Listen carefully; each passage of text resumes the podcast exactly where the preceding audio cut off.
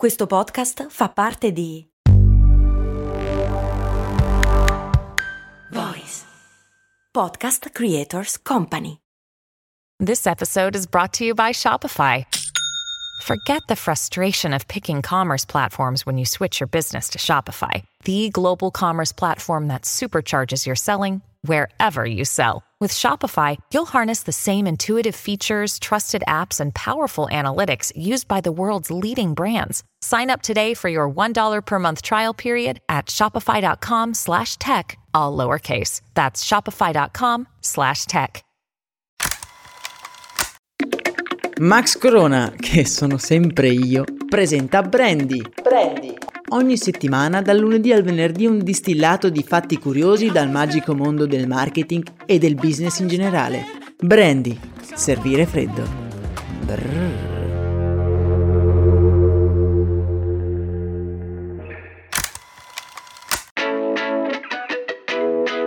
Bentornati miei cari avventurieri, primo episodio dell'anno. Siete emozionati? Vi era mancato il nostro appuntamento giornaliero? A me moltissimo e non vedo l'ora di ricominciare questa seconda stagione.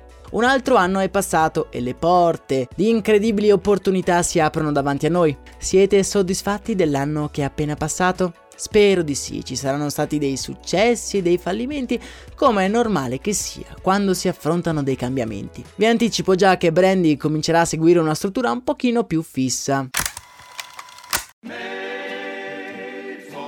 Come forse ricorderete, il venerdì era già dedicato allo studio e all'analisi delle campagne pubblicitarie dietro le quali possiamo scorgere un pizzico di genialità. A questo appuntamento fisso si aggiungeranno anche le invenzioni del lunedì. Inizieremo quindi la settimana accompagnati da un lampo di genio che ha cambiato per sempre le nostre vite. Da martedì a giovedì invece libero sfogo alla fantasia e alla ricerca di storie curiose dal mondo del marketing, ma anche dal brand e dall'innovazione, ospiti internazionali e tantissimi tantissime novità da scoprire. Insomma, ne vedremo, anzi no, ne ascolteremo davvero delle belle.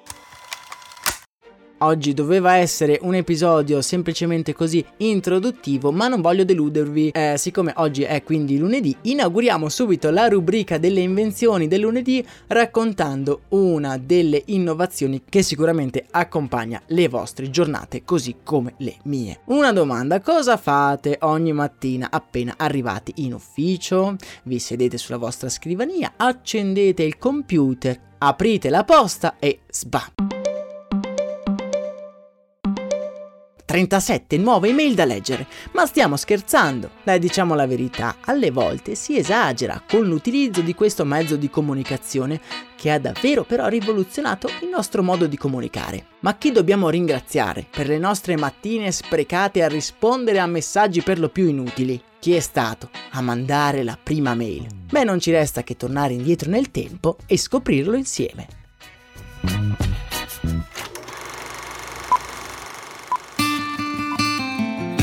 Siamo nel 1971, in uno di quegli uffici pieni zeppi di carte, in cui uno strano rumore denuncia la presenza di un enorme calcolatore che occupa quasi tutta la stanza. È un antenato del moderno computer.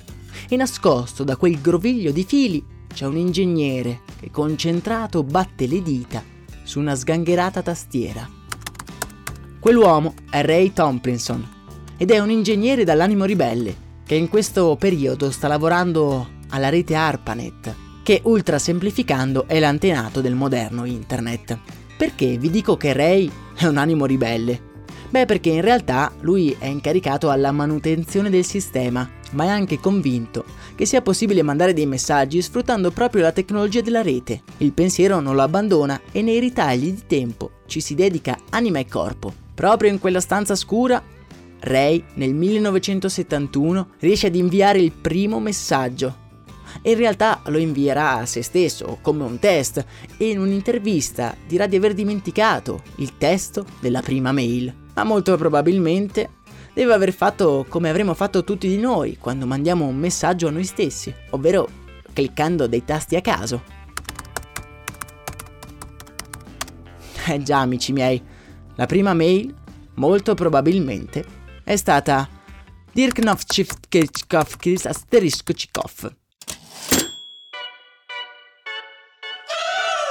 Inserito nel 2012 nella Internet Hall of Fame, Ray Tomlinson sarà anche l'inventore della chiocciola come carattere di congiunzione tra username e indirizzo email di destinazione. Le mail ci accompagnano tutti i giorni, anche se sono convinto che sia uno dei modi meno efficienti di scambiarci informazioni. Se ci pensiamo è nettamente meno user friendly rispetto ad altri sistemi come WhatsApp o Slack per esempio e inquina inoltre moltissimo. Pensate che in un recente articolo la BBC ha stimato che un impiegato medio produce annualmente 135 kg di CO2. Come sottolinea la testata britannica, se ogni adulto nel Regno Unito inviasse un'email di ringraziamento in meno si potrebbero risparmiare 16.433 tonnellate di carbonio all'anno l'equivalente di togliere dalla strada 3.334 auto a diesel, semplicemente con un'email in meno all'anno. Pensiamoci quando dobbiamo inviare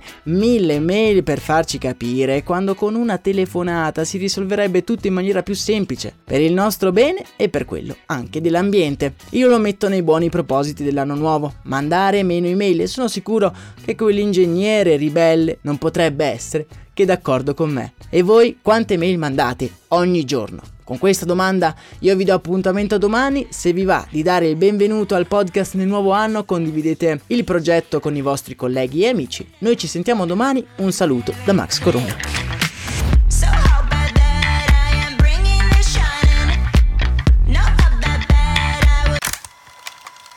I'm Sandra, and I'm just the professional your small business was looking for. But you didn't hire me because you didn't use LinkedIn jobs. LinkedIn has professionals you can't find anywhere else, including those who aren't actively looking for a new job but might be open to the perfect role, like me. In a given month, over 70% of LinkedIn users don't visit other leading job sites. So if you're not looking on LinkedIn, you'll miss out on great candidates like Sandra. Start hiring professionals like a professional. Post your free job on linkedin.com/people today.